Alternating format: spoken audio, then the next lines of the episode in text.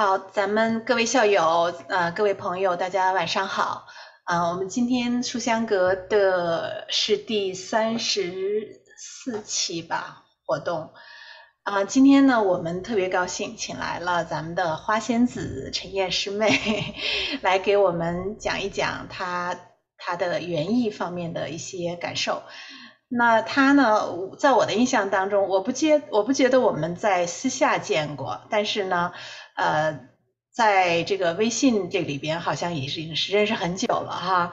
我经常看到他在他的朋友圈里边，就是发一些这个特别美的花园的这些图啊什么的，然后感觉他就是一位很很恬静的文艺青年，嗯，所以呢，呃，我也感觉到他是位对对生活、对这种花园园艺充满渴望的呃一一位呃美女校友吧。那么我就呃，在她给我们介绍之前呢，我就稍微的呃做一下简介哈。陈燕师妹呢是九六年进入嗯北大国际关系学院就读于这个国际传播与文化交流专业，也就是现在的新传对吧？新闻与传播学院。毕业以后呢，就到银行工作啊。零二年呢，又前往英国攻读国际传播专业的硕士学位。啊，之后呢，就在北北京啊，就是一家投资公司，然后零五年呢就移居到加拿大了，啊，也是先先后进在这个光伏行业做过工作，然后一零年呢就到了多伦多。那么一一年呢，他就呃搬进了他现在的这个房子。那那时候的老房子还是挺大的，所以还还能有一个很美丽很大的方，就是说一片土壤，让他来呃进行自己的改造吧。啊，所以他一四年就开始改造他这个花花园，然后就踏入了这个园艺世界。嗯，所以他自己说他是一个初级爱好者，但是对我来讲，他已经是一个呃很资深的一个园艺的爱好者了。那么我们就不多说了，我们就让这个陈燕师妹带我们进到她的美丽的鲜花世界。好，交给你了。好的，好的，嗯，那我就设一下我的 screen。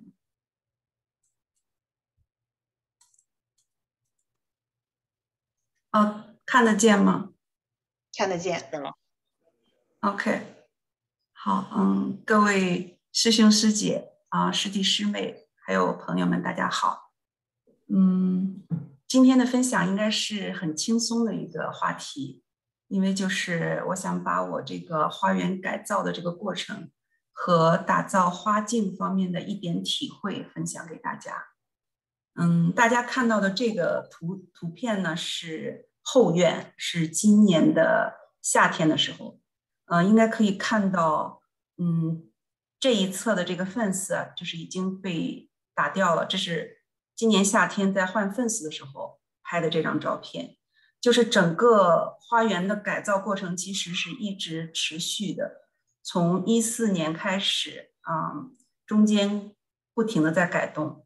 嗯，一四年的时候呢，其实是，比如说像这个原路，然后这边的这个铺了这这一片这个 patio，然后像这个花坛的边，啊，还有呃这这一侧花坛的边，然后还有这一侧图片上看不到，嗯，是阴面的，就是 shade garden 这边这边花花坛的边都是当时做的，然后后来又做了很多的变化，嗯。原来这一侧是两个 raised bed，就是种菜的那种菜床，但后来呢，证明嗯比较失败，然后又改了。这是我今年夏天刚刚改的这个区域，就是把那个 raised bed 拆掉了，然后又重新变回花坛。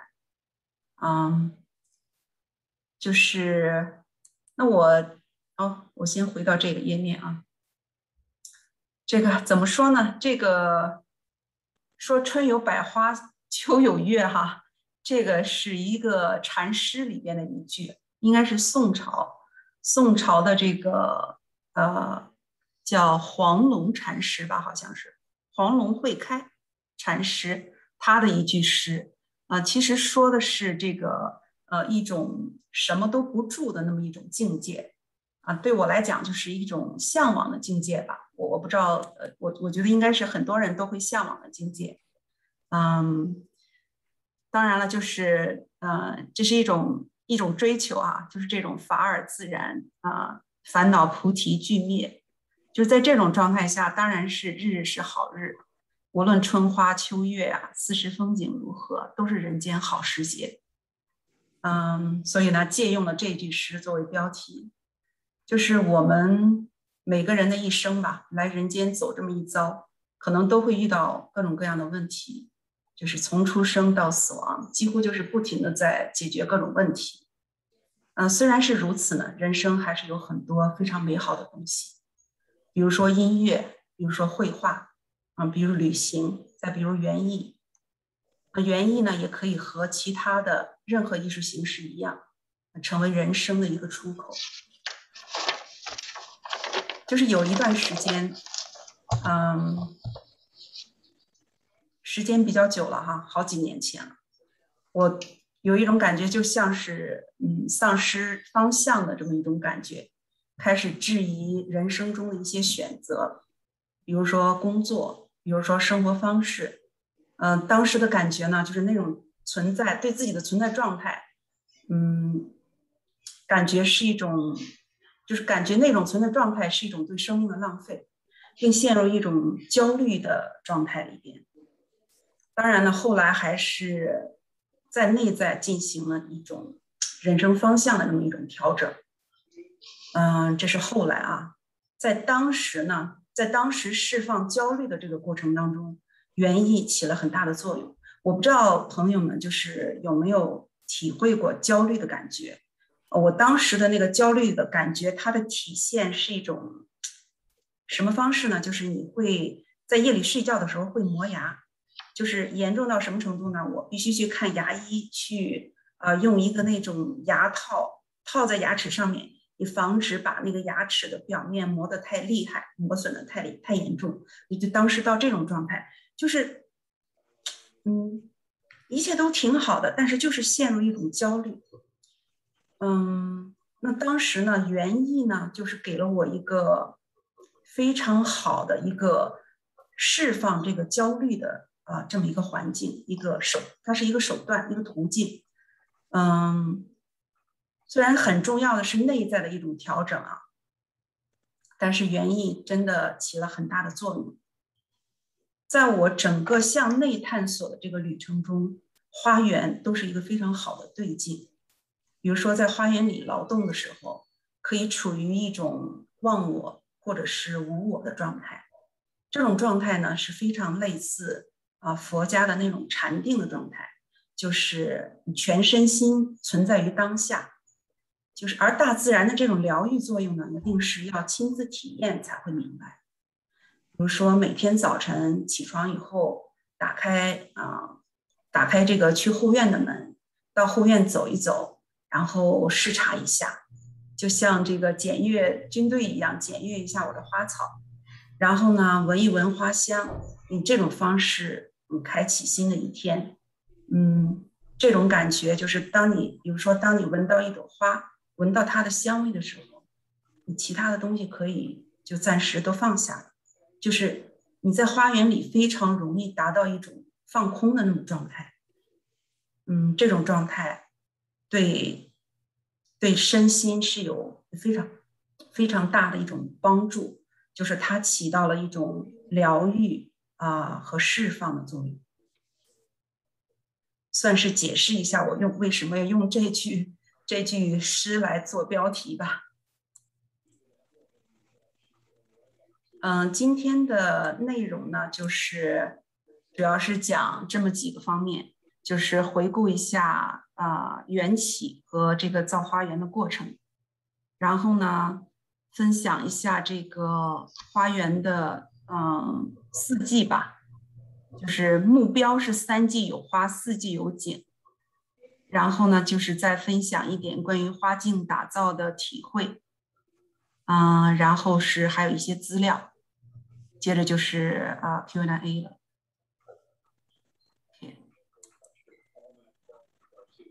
嗯，在我们开始之前呢，我想先给大家看一段录像，听一点声音。大家等我一下啊，我要把我的这个我的页面又找不到了，稍等我一下啊。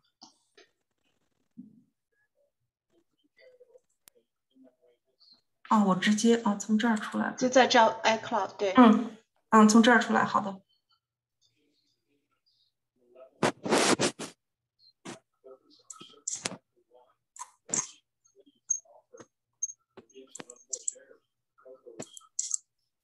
最好戴上耳机。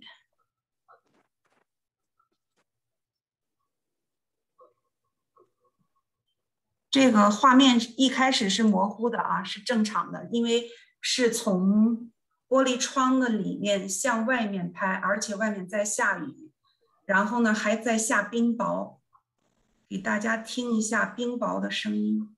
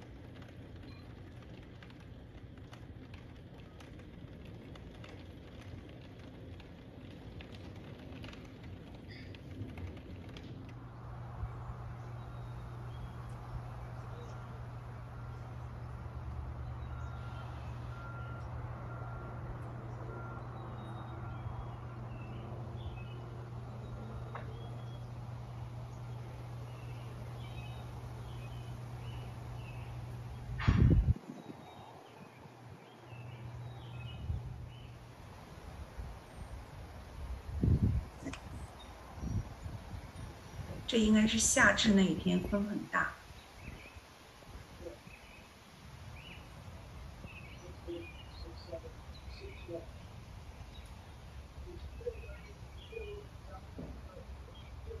这个蓝色的是什么花儿？这个是飞燕草。飞燕草。飞燕草是我非常推荐的一种草花，夏天就是太灿烂了。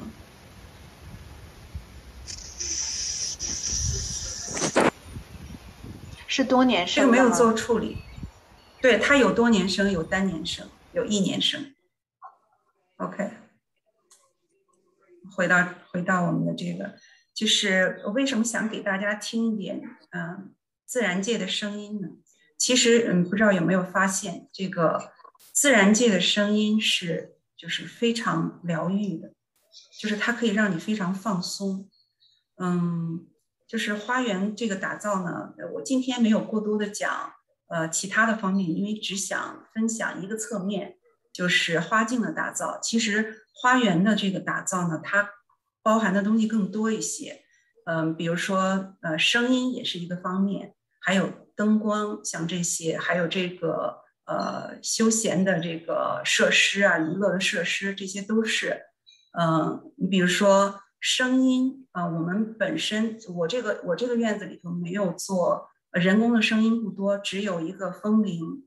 嗯，其实还可以加，比如说加水井，呃，通过流水的声音，呃，或者是呃，再通过其他的这个，嗯，可以听，比如说通过植植株的选择，嗯，比如说用竹子一片竹子，然后风吹竹子的声音，嗯。再比如说，像像我们中国古人，他们呃曾经就是就是听这个雨打芭蕉的声音，就是它可以利用很多的元素来造出声音来，那么就是增加花园里边的一个一个一个元素吧，一个吸引人的元素，一个放松的一个元素，就是这是一点。那今天就不会特别多的讲，但只是呃给大家听这么一个嗯自然界的声音。嗯，为什么会为什么会开始想造园呢？其实我们当初买这个房子的时候呢，嗯，前房主把花园打理的非常好。前房主是一对英国夫妇，那个女主人还挺漂亮的。嗯，她她的花园风格也是一个就是英式自然风的这种风格，是我很喜欢的风格。我买房子的时候呢，花园其实也是吸引我的一个因素。我很喜欢蓝色。呃，当时春天的时候看房，刚好是那个一片勿忘我开着，我也非常感谢他，因为他呢留下了这个勿忘我的种子，嗯，就是每年我都会利用这个勿忘我打造一片蓝色花境，嗯，但是呢，当时刚拿到手之后呢，我和先生我们俩都不太懂怎么打理花园，而且那个时候是我们搬进来的时候是秋天。呃，就是花季基本上过去了，也不知道到底花园里有些什么花，也不敢那么盲目的去开始去动，就当时就总想着要观察一下，这个没想到呢，这么一蹉跎就到了二零一四年，而且那个时候孩子也很小，呃，工作压力也特别大，就是方方面面的因素都造成了，就是对花园的一种呃，就是忽略吧，呃，也是没有能力打理，当时就是然后呢。花园就在我们手里边开始荒芜了，就开始露出荒芜之象。嗯，到了二零一四年的时候，刚好呢夏天，我有一个工作的变动机会，呃，也就有一个非常短暂的呃空闲的时间。那这个时候呢，就是就决定了，哎呀，一定要开始改造了，否则就真的是看不下去了。嗯，因为那个草地本来人家在人家手里的时候也非常好的。嗯，到我们手里以后，草地上也开始出现杂草了，就是哪哪看着都不对了，就，嗯，那就这样就就开始了。本来呢，这个可以是完全找别人做的，但是呢，还是比较想体体验一下这种自己创造的这种快乐。就是这句呢，就说“心如工画师，能画诸世间”。这句是《华严经》里边的一个四句偈的两句，就说是说的什么意思呢？就是说，呃，心就像工画师一样，能够画出来整个大千世界，嗯，什么都可以，就是这个心可以创造一切。既然心可以创造一切，我们就来创造一个花园试一试。就就这么着就开始了啊。其实这个大多地区它有一些花圃啊。它是可以提供免费的呃花园设计，当时呢也不知道，嗯，就是反正就是，嗯，当时对对园艺是什么也没有任何了解，就就这么开始了，嗯，那那个像硬件方面的呢，我们好多东西干不了，还是请人干了，比如说像铺用砖铺地呀，嗯，然后这个当时给那个花坛做边儿啊。这个我们都做不了，也不知道怎么弄。当时就是都是请了施工队来做的，嗯，就这样就开始了。那如果说真的要再真的要再重新弄，可能可能不一定会这么做。可能当时的方案呢，就自己全是自己设计的。回头看的时候，觉得呃有很多问题啊，而且所以后面这些年一直不停在改。我我有一次曾经开玩笑，就是说。这个花园是永远未完成的状态，为什么呢？因为你开始做的时候，你对这个花园的理解，你对你自己花园的认识，嗯，在后来你在实践当中是一定会发生变化，而且呢，包括对花境的这个打造都是一样的，就是嗯，都是要需要尝试，而且需要时间才能看出来，呃，到底是不是适合啊你这个地方。嗯，你做的这个设计，这个方案是不是可行，都需要时间去验证。嗯，通常讲三到五年才会对一个花境进行呃一个一个调整。但是呢，其实这几年当中，我可能调整的次数比较多。嗯，那么在造园之前呢，首先要了解的就是自己所在的区域。呃，这个我想可能大家一般都会比较清楚哈。我们看一下。不知道这个大家知不知道这个就是 hardness zone，应该都知道的这个概念，就是讲植物的耐寒区。嗯，我把这个链接打开一下啊，看一下。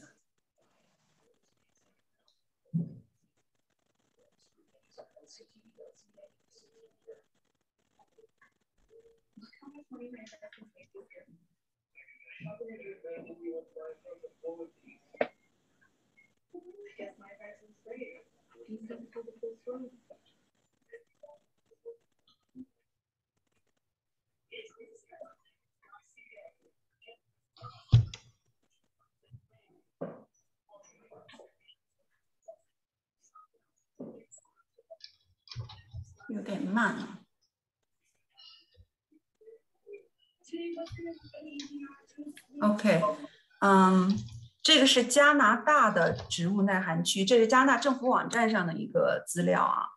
嗯，它这个它这个耐寒区是怎么来的呢？它是用了七个变量，啊，根据一个公式怎么计算计算出来。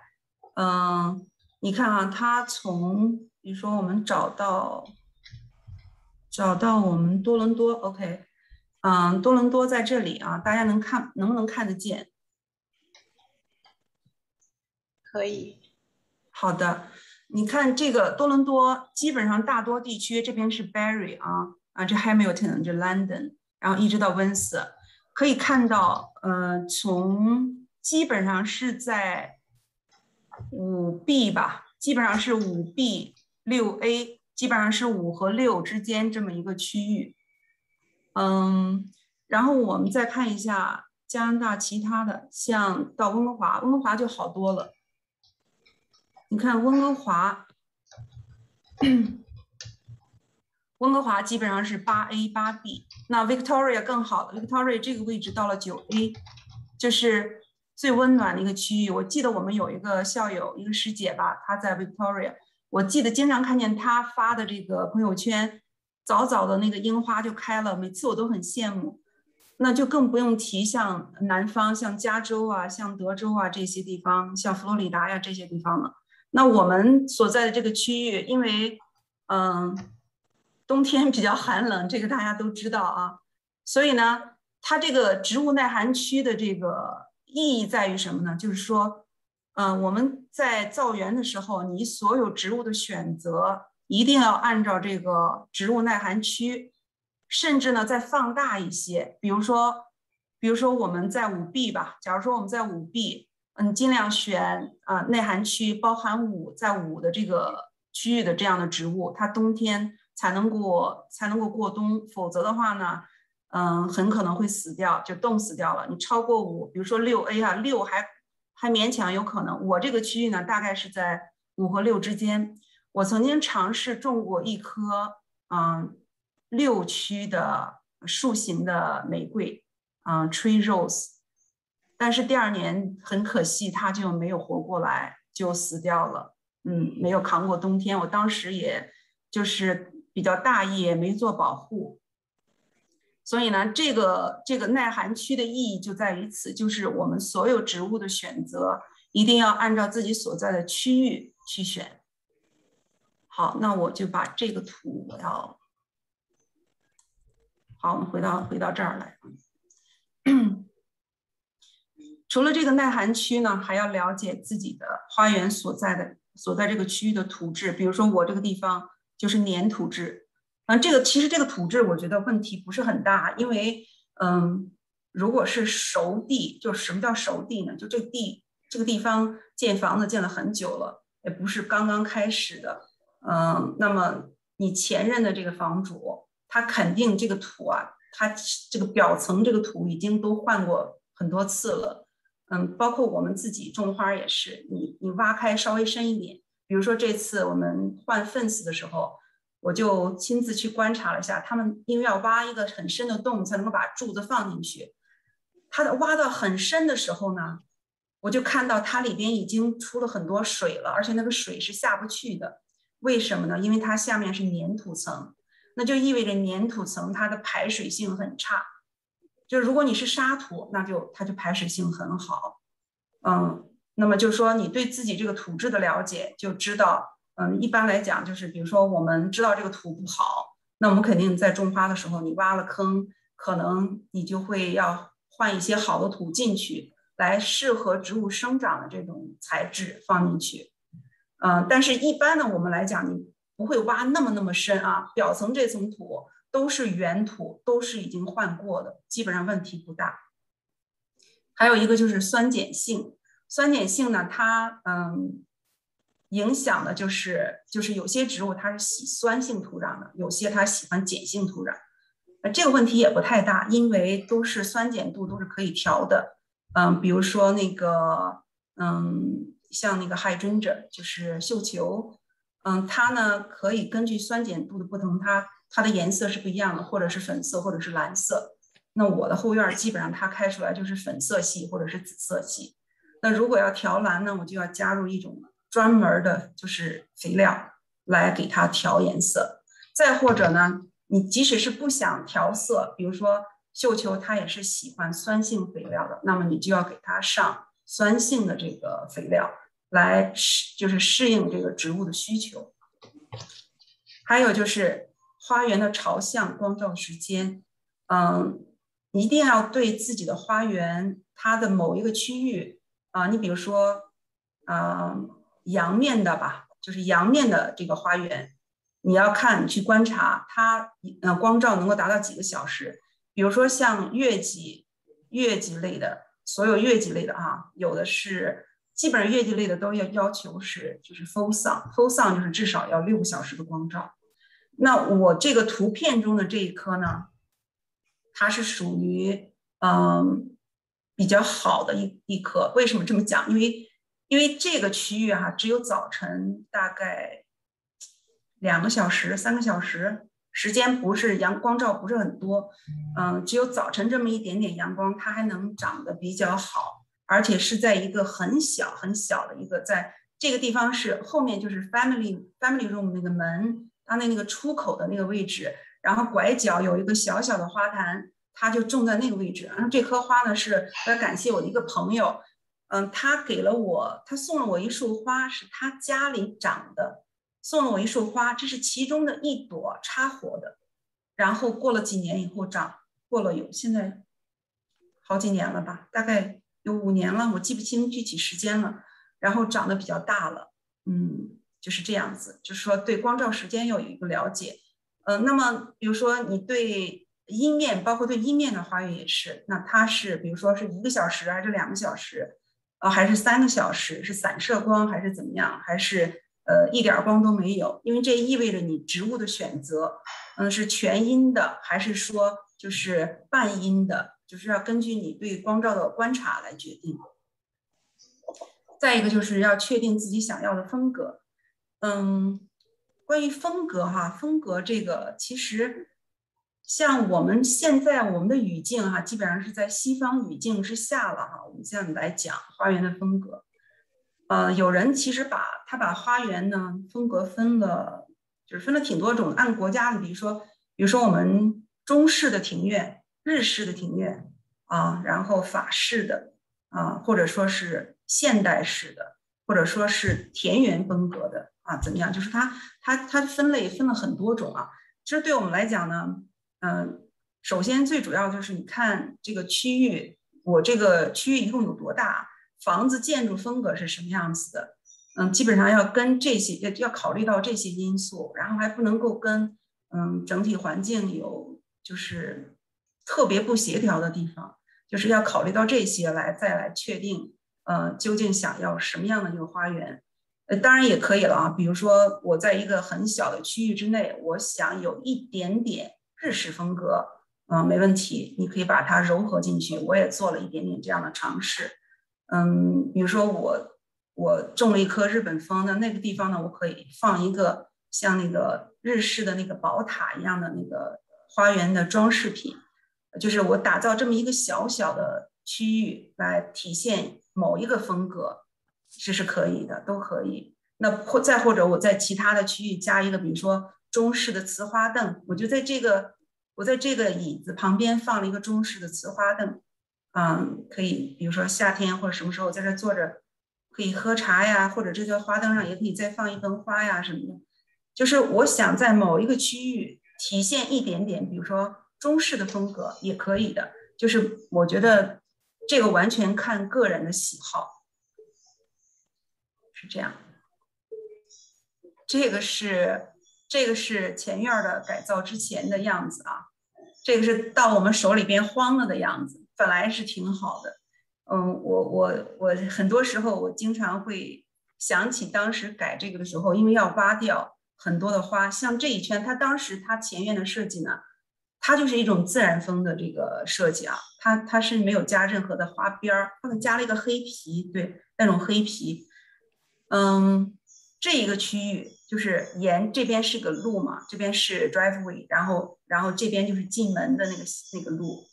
呃，这是一个花坛，然后这边呢，它打造了一个像 L 型的一个半弧的这么一个形状的呃另外一个花坛。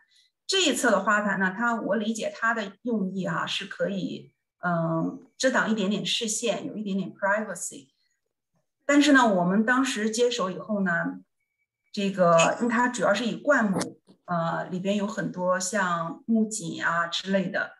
那个木槿的木槿是非常好的一种这个呃灌木啊，花灌木，在大概在八月份的时候是每天不停开花，很漂亮的。但它每一朵花只有一天的花期，但是因为它花呢花骨朵特别多，它会开很长。但是它的缺点呢是它的种子会自播，呃那个时候我们也不懂得打理，那个种子到处撒呢。你看像这些应该都是撒出来自己长出来的啊。啊，时间长了以后，这个整个花园就已经就是没有形了，就完全 完全不能看了，就就到这种程度，没有办法了。后来我们就想，当时也没有能力，感觉自己没有能力打理这样一个花园，我们就决定把这一侧全部挖掉了。后来想想就很心疼，因为它都是长了很大的那种植株的植物。你知道，一个花园它是需要时间才能够。呃，成型的，包括现在像我后院，我很多的改动都是短时间之内都是看不出效果的，包括前院也是。嗯，那这些已经成型的这种植株都要被挖掉了，这是非常可惜的。它是，哎呀，是一种浪费吧，也是暴殄天物了，反正是。那没办法，就是我们当时是根据自己当时的能力做出了这样一个选择，做出了这样的改动。如果是现在来改的话，可能不见得就会呃这么去做，但是也没办法了啊。我们看一下改完之后的前院儿，这个就是这个就啊提一下啊，这个花坛的边儿改完之后呢，我们就只保留了这一个花坛，但这个花坛呢其实也够长了，它从这个开始一直沿着这一边儿一直到侧院儿。一直侧院儿一直到侧院的后门儿就就一直这么长的一个花坛，就是这样一个一个曲线的形式啊。待会儿我们讲那个花镜的时候，会再重新回头来再看看这张图片。嗯，这个边儿呢，是我们到今年五月份才做的，在这之前呢，这不知道还能不能看见里面那个黑皮。啊，这个黑皮原来一直是那个黑皮，那个黑皮我们一直看着很难受，因为它是底下没办法固定的，经常就会哎，它自己就冒出来了，就是不埋在土里的，它并不能够很稳定的就是在土里边起到隔离的作用。那这个边儿其实它是什么作用呢？啊，除了装饰和美观之外呢，它可以稍微的控制一下。因为我们底下做了一个那个用水泥基质做了一个一小小的底，这样的话才能增加它的稳固性。其实呢，能够防止一点点啊，比如说里边的呃花伸出来，或者花种子或者花的根系啊跑到外面来，然后呢蔓延到草坪上，稍微起一点点这样的作用。除了美观之外啊，嗯，其实没有也是可以的，因为这个。花坛的边有很多种形式，比如说，嗯，你里边是一个，呃，花坛内部这个高度比外边要稍微高一点，然后呢，这儿这儿用一个勾的形式来，来作为这个边儿，也是可以的。就说用一个工具把这个草坪切出非常完整的边沿，这样一直这样切下去，然后呢。可以用 mulch 来铺上这个裸露的土地，也可以不用，但是一定要有一个呃土地和草坪之间有一个空隙，能够让人让人看到你这一个清晰的边影，就是一个清晰的边缘。只要能够看到这个花坛的边缘跟草坪之间有一个区隔就可以了，同样都可以非常美。就是因为我后院已经做了，做了，后来我在想，就是如果将来再有机会，比如说再换再换房子，或者说再有其他的机会去打造其他的花园，我可能不一定会给它加这些边儿，我可能会尝试其他的，呃，更加自然的一种，嗯，那么一种感觉，可能会尝试不同的方式。我们再看一下后院。这个后院呢，这个是改造之前，改造之前，其实这张照片是还是不是那么乱的时候拍的。后来呢，后来我记得已经就是好多好多野草啊什么的，我都控制不了了。然后好像也找不到那个那样的照片，估计已经没有心思拍照片了，可能是。然后呢，就是其实它原来呢，这个它打造的还是挺好的，就是很自然的一种。是我喜欢的一种自然状态，但是在我手里毁掉了。呃，像这一棵呢，它是在院子的中间啊，有一棵嗯白色的，这个好像不是玫瑰，这个应该是蔷薇。它只有一季，它只开一季，而且呢花期比较短，嗯，大概只有一周左右，嗯，就这样了。后来这棵也挖掉了，就是非常遗憾啊，没有办法保留它。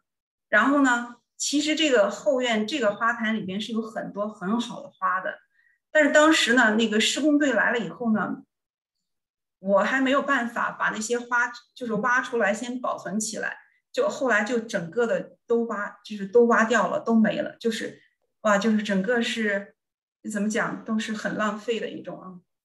这个如果这个准备的再充分一些，比如说提前把花都挖好了，然后。再重新再造的话，可能就能够还能省下一些花材的这个费用啊。那后院就是在整个的过程当中，其实因为持续很长时间嘛，发生很大变化。这是当时最早，这就是我我前面讲了，我们当时在这后面做了两个 raised bed，当时是嗯想的是非常好的，想可以在这里边试试种菜啊。但是呢，因为我整个后院的条件呢，并不是特别好，因为大家能看到这后面呢是邻居家的大树，然后呢这一面是我家的大树，都是几十年的大树，因为这房子都三十多年了，这树也差不多得有三十多年了。嗯，那这些树的树荫啊，就造成了一个是树荫，还有一个就是树根。嗯，只有这个这个 r e s p e c t 刚造成的第一年和第二年好像还好啊。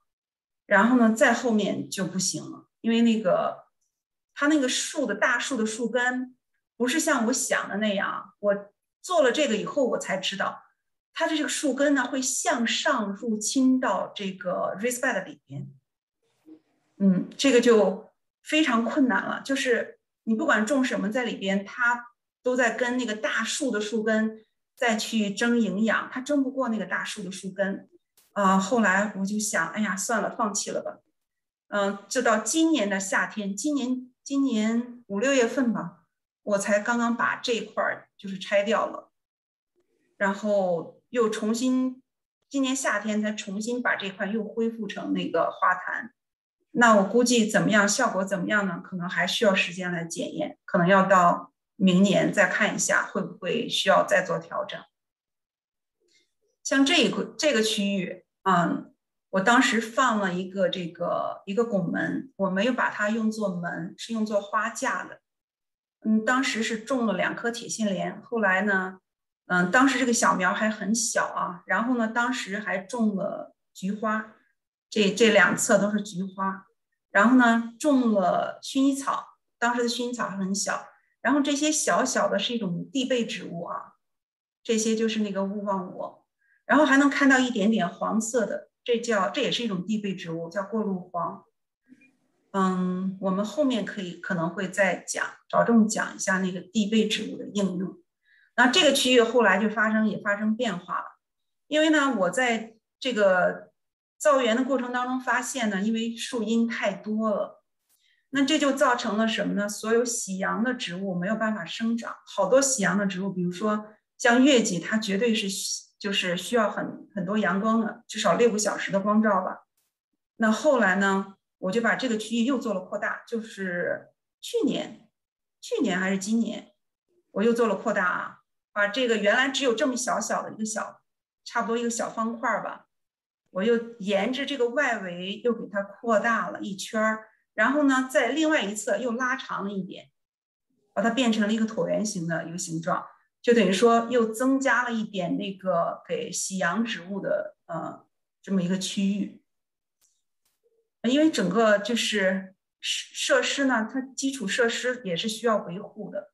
嗯，后院的这个改造的过程呢，比如说像 fence，fence 今年我们换了这一侧，这一侧是邻是邻居先发起的，那他想换，那我们也就同意了，就换完了这一次的 fence，从原来的那种就是单面的，就是呃可以可以就中间有透光的，可以看到光影，可以透过去看到对面的那种，换成这种 full privacy 的这种，然后呢把这个门也换了。那这个就是对硬件设施的这种维护吧，然后就是这其实这些变化是一直一直都发生的，一直在改变的。就是说一个花园，嗯，你没办法把它固定在某种状态上，因为什么东西都在改变，那花也在成长，然后呢，呃，设施可能也在老旧，需要维护。就是一个花园永远是动，就是动态的，它不可能是保持静止不变的。那你的花园里边的植物也是需要随着这些，比如说它长得很大了，那需要分株了，需要调整这个空间区域了，就是就是一直需要做调整，就是说它不可能一劳永逸，没有这样的事情。就是那么很多人都在讲这个造园，希望的是三季有花，四季有景，这个是。嗯，理想哈，三季有花呢，可能大概能做到了。四季有景呢，就怎么讲呢？就比较，嗯，冬天的时候就比较单调，基本上就是雪景啊。就是，嗯，我对冬天的这个造景现在还目前还不是很好，还比较单调。刚才我们听了花园里声音了啊，我们看一下，就是花园。呃，先看一下前院的花园吧，就是因为我想给大家有一点点那个概念。呃，我我之前呢下午的时候我放到校友群里，可能大家没看吧，我们就再看一遍。然后有一个概念，它是怎么样通过植物的搭配来实现三季有花，四季有景。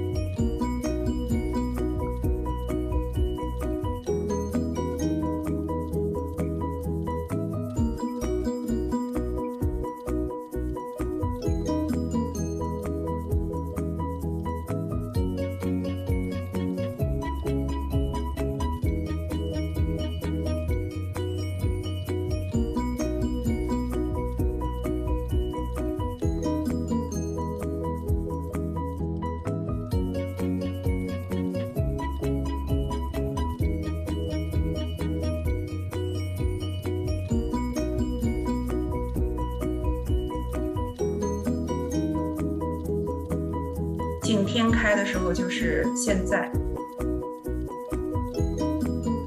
菊花开了，是秋天的景象。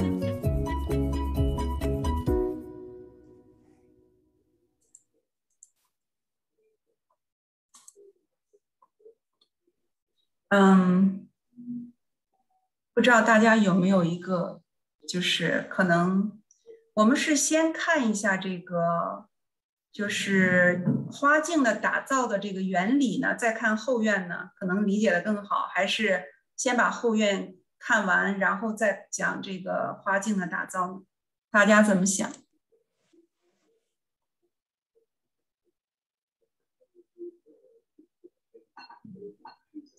我觉得可以先看一下后院儿，然后再接下来。好的，好的，那我们就先看一下后院啊。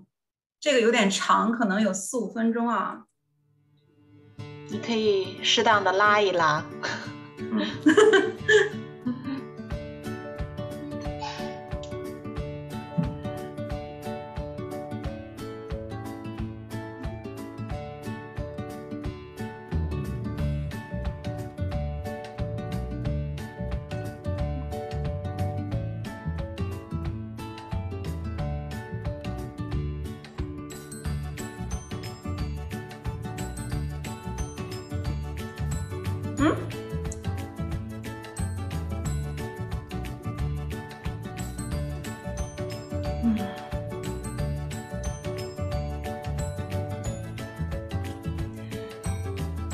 把那个视频的链接发到 chat chat window 里头吗？好的。嗯，正好 copy 一下。好。嗯，稍等啊，我在边，我再打开一个 window 在这边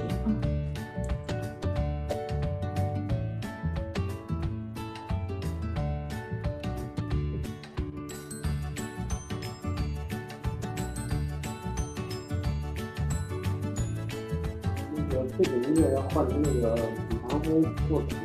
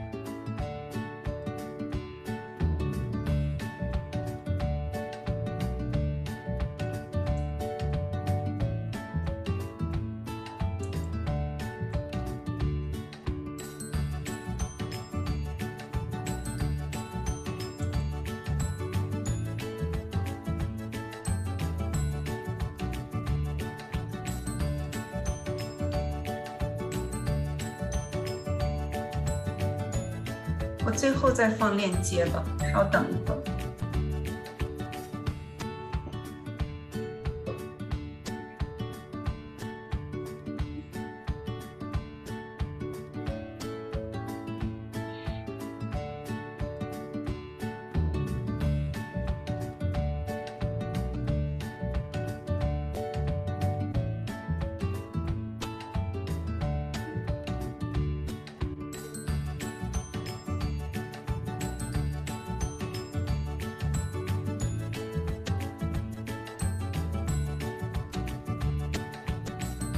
这个绣球已经开始变色了。其实绣球是一直在变色的，从春天到秋天一直在变色。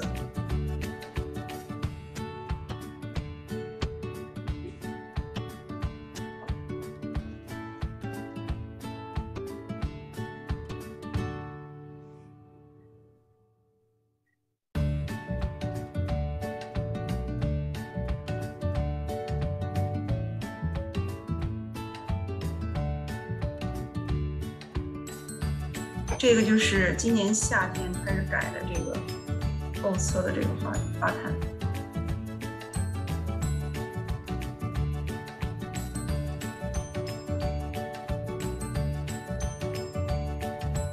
这个是在换 fence 的时候，你可以看到隔壁邻居家的草坪。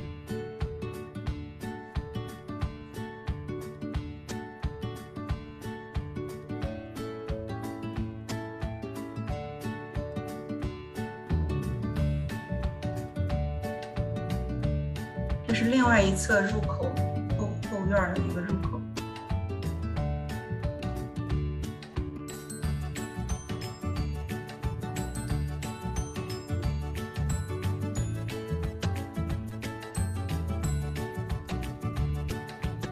这还能看到那两个 raised bed。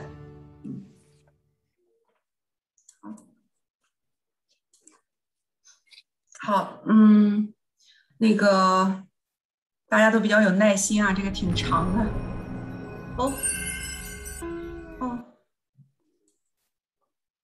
然后呢，我们就是看完了这个前院和后院，嗯，就是来。有了一点点就是对花园的印象，我就想聊一下这个关于花镜打造的一点体会。这个花镜呢，因为要准备给大家做这个分享，我也查了一点资料。这个词呢，它最早出现在中世纪，这个起源于就是英国传统的私人别墅。最早的草花花镜出现在英国柴郡的阿利庄园。那这个呢，我没有考证过啊，看这个。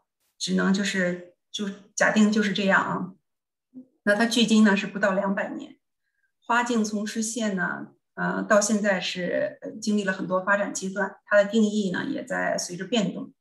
然后呢，我找了几个定嗯几个定义，我觉得这个定义呢比较符合我对花镜的理解。他是这么说的，他说花镜是模拟自然风景中野生花卉自然生长规律。然后呢，运用艺术提炼的造景手法，选择多年生的花卉，包括宿根、球根、常绿花卉和灌木为主要的题材。然后呢，以自然的这个手法来种植于林园、草坪、湖畔、水旁等场所，从而达到平面、立面、色彩、迹象、景观上均衡、自然和谐，符合美学和生态原理的一种植物造景手法。那其实就是我们模仿那个大自然当中植物的那种生长的那种规律、那种造型、那种形态，来把它运用在花园当中。嗯，就是这样子来的。嗯，我们来看一下这个，我我放了一个阿丽庄园的这个链接啊，我打开一下，让大家感受一下。我找了一个，这个是。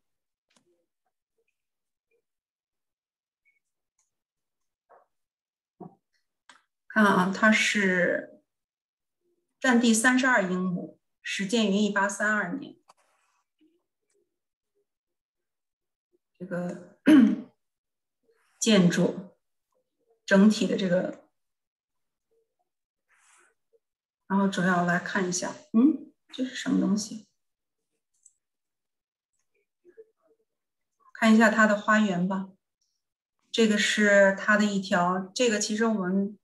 嗯，其实我们待会儿讲到花镜的那个，就会就会讲到这种，这个就是沿着步道两侧的，它可以是对应式的，也可以不是对应式的。看大致看一下它的这个是什么样子。哦，你看它也种了。这个飞燕草、大花葱，啊，这个这个是一个非常经典的一个，就是这种花镜的这个打造的这个图片，大家可以看它植物呢，它都是一丛一丛的，就是比如说它并不是很就是很很单独的一棵啊，它是一丛一丛的，群落式的。然后能够看到，嗯，植株形态发生变化。那它的它的规则呢，基本上就是最简单的规则，比如说后面是靠墙的，或者是靠着这个 fence 的，就是单面儿。从这儿看，这是单面的这种花镜，就是我只从一面一个角度去欣赏的。那它的一个原则就是，当然是把植株比较高的放在后面，然后呢，中间的是次高一等的，然后再依次降下来。但是呢，又没有，也不是那么的呃刻板。你如果完全按照这这么刻板的去打造呢，也会觉得比较呆。就是还会可以允许呃稍微有一点发生变化，比如说，哎，稍微有一点点微高的也参差出现在。呃，前面一点的位置，这样看起来就比较自然。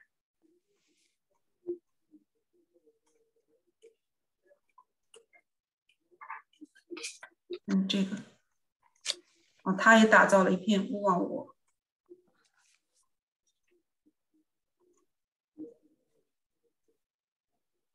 对，这样子，就花镜的起源的地方，我们。就大概有一个了解，就是那说到这个，就是花镜就是类型了啊，它就是按照应用场景就可以分为这个林园的花径，就比如说它是靠近树林的；路园的花径是靠近小路的；墙基的花径就是挨着墙的。你比如说像我们这个就是靠靠着一个 fence 的啊，它这也算是墙基吧啊。然后临水的花径啊，庭院花径。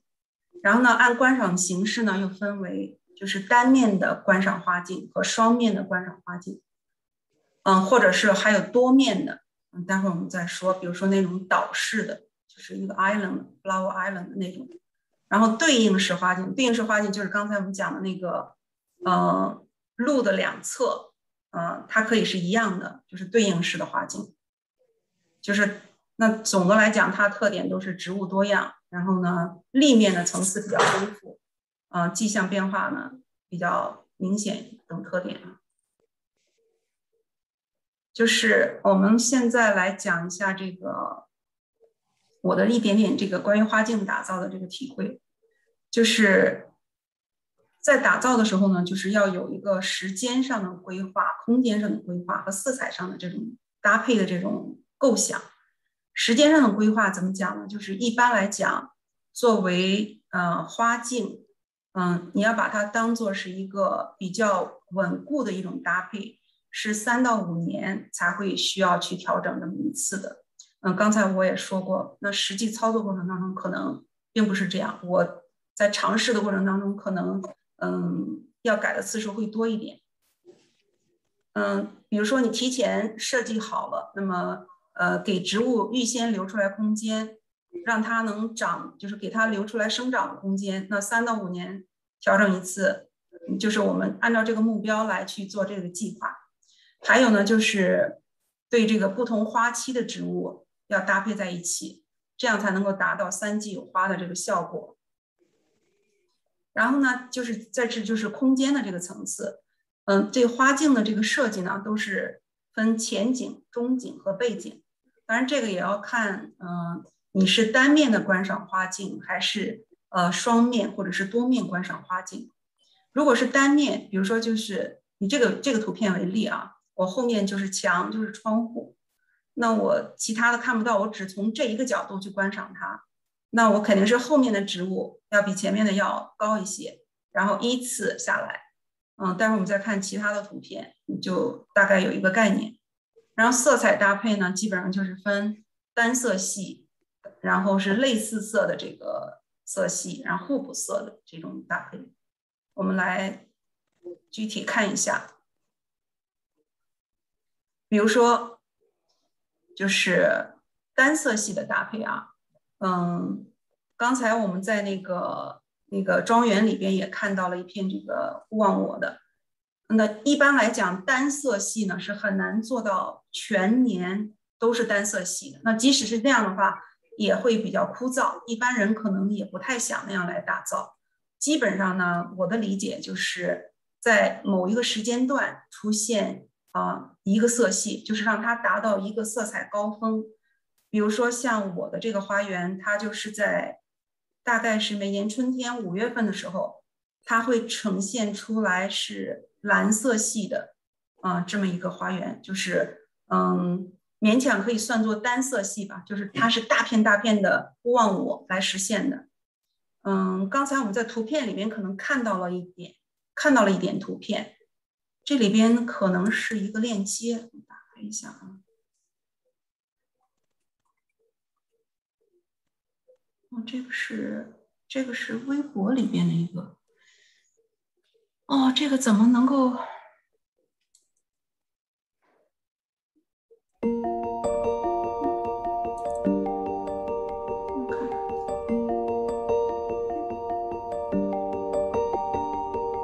手机竖向拍的就不是特别，嗯，它会很窄这个图图像。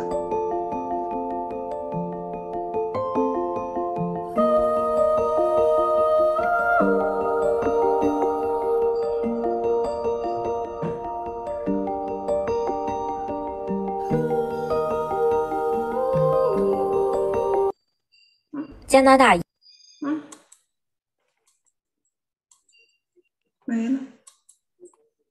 行吧，基本上就这样吧，把这个把这个关掉。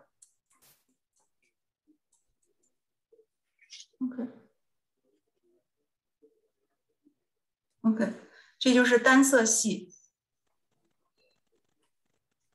我们看一下类似色啊，这个类似色呢，其实嗯，如果仔细观察一下的话，或者说你设想一下自己想要的花园，嗯，那如何来打造这个色彩高峰？就比如说我刚才说五月份的时候，嗯，那个勿忘我的大片的蓝色，它就会形成一个色彩高峰。然后呢，嗯，到六月份的时候，芍药开的时候，呃，因为我在前面用的这个色系呢，基本上是粉色，嗯，很很浅的粉色，啊，玫粉色，然后就是整个都是粉色系啊。然后后面这个是深玫粉啊，这种这两颗都是，然后这儿还有一颗。哦，这一颗是另外一个植物，也是深的红色吧，深玫红色。呃，然后前面的像这个野芝麻花呢，它这个也是粉色的花，就是说我在在这个地方，在这个时间段打造了一个嗯粉紫色系、粉色系吧，这么一个嗯这么一个时间段的这个颜色的一个高峰，就是。整个这个五月份，呃，哦，六月份吧，六月份芍药开的时候，因为它呢不停的开，有好几棵芍药，大概有前面就有这儿有大概有四棵，对，这儿有四棵的样子，好像三四棵，四棵，后面这儿有两棵，就是它会一大片都开出来的时候呢，会有一种很壮观的感觉。当然，我们这个还是很小的花坛了，嗯，那单色系呢，它。如果是场场地比较大，比如说，嗯，像薰衣草田，呃，像向日葵田，那它都是单色系。比如说薰衣草田一非常大的一片紫色，哇，这个看上去那个效果就非常好，那壮非常壮观。但是我们在家庭的这个庭院里面是很难打造出来这样的效果的，只能是一小片。就是说我利用一个时间段，呃，我把这个，因为那个勿忘我它是地被植物呢。那我就可以打造一个地被植物的一片蓝，也可以营造出来这样一个色彩高峰。那然后再到六月份的时候，开始出现芍药的这个一个色彩高峰，就是让你的花园呢每一个时间段能有一个重点，就是能够突出这个重点，然后会给人强烈的印象，然后这个视觉的感受就比较有冲击力，就是这样的一个思路。这个也是一个类似色的这个一个搭配，嗯，这个是丁香，然后这个是紫藤，嗯，然后呢，其实这个小花坛也是我后来加上去的，因为大家发现了没有，就是当初设计的时候，这是这个涉及到这块呢是非常不合理的，啊，因为为什么呢？因为这个首先这个紫藤它也是在花坛外面，然后呢。这个整个的这个花径呢，它只有一个背景，就是它这个这个背景呢是很高的，但是中间这个中景呢，它很就是很空，它没有中景，也没有前景。那这是它同侧这块有一些其他的花，但是呢，它前面是空的，就等于说意味着在你的视觉上会形成这儿形成一个空档，然后你会觉得不是那么丰满。然后因为它的花呢。丁香的花呢，它集中在上半部，就后来我就想，就重新添加了这一块儿，这儿可能还看不出来。我在这里边又种了啊两棵月季，其中这儿还有一棵爬藤的，大概能够爬到这儿来。然后这儿还有一棵摩纳哥公爵，嗯，不知道其他的图片里边有没有啊？反正这儿又加了两棵月季。然后在这个边呢，大家能够看到这是球根类，这都是那个郁金香。嗯，然后呢，跟郁金香，嗯，间隔着又种了一些其他的，就是因为这只是春季的这一个阶段。那么春季结束以后，你还希望能够它还有其他的花要开，然后后来又种了几棵呃微型月季，就是 mini rose，在这儿。这现在这张图片上看不到，就是这也是一个类似色的一个概念，就是说什么叫，就说。其实讲到这个色彩搭配的时候，都是要考虑到花期的。就是首先这两种花呢，它应该在差不多同时间开放，然后呢，这个时候才会嗯考虑到色彩的搭配。那如果除了色彩搭配，就是除如果不是同花期呢，那这个时候就要考虑到株形，就是植株的形状，然后呢，嗯，叶片的颜色，嗯，这个。这种就是要考虑到这些东西，就是说花谢了以后，比如说我植株搭配在一块儿，是不是还能够营造出来，就像呃花给人的那种愉悦感？就是这个，当然这个也是嗯在需要在实践当中一点一点去体会摸索。再看这个，这个也是一个类似色，这个是前院啊，这个是呃薰衣草开的时候啊，还能够看到前边。这两种其实都是地被植物。这个地被植物呢，它是一种蓝紫色。然后大家看到这个时候呢，是大花葱开的时候。然后这儿呢有一棵月季，是去年的秋天，我从前面那个圆形花坛那个位置挪过来的，因为它长得太高，没有办法，只好挪到这个位置。然后今年呢，它就还没有完全恢复，就是开花比较少。因为月季只要挪种，就相当于是新种，所以就相当于它今年是第一年。那这个可以看到，它这个色彩的搭配呢，就是嗯，紫色、蓝紫色、蓝色，这也是一个类似色系，这么一个打造。这也是一种这个这个这种地被植物呢，它到冬天的时候呢，它的叶子还会变成啊，不是冬天啊，秋天的时候。还会变成紫色，就是紫红色，啊，还会产生叶片上的那个啊变化。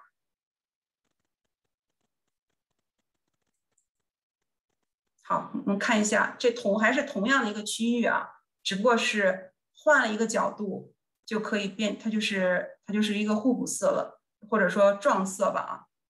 嗯，这是应该是五月份的时候，一颗牡丹，它的颜色呢有点像洋红。红色，呃，阳光下会非常的很很艳丽的那种颜色。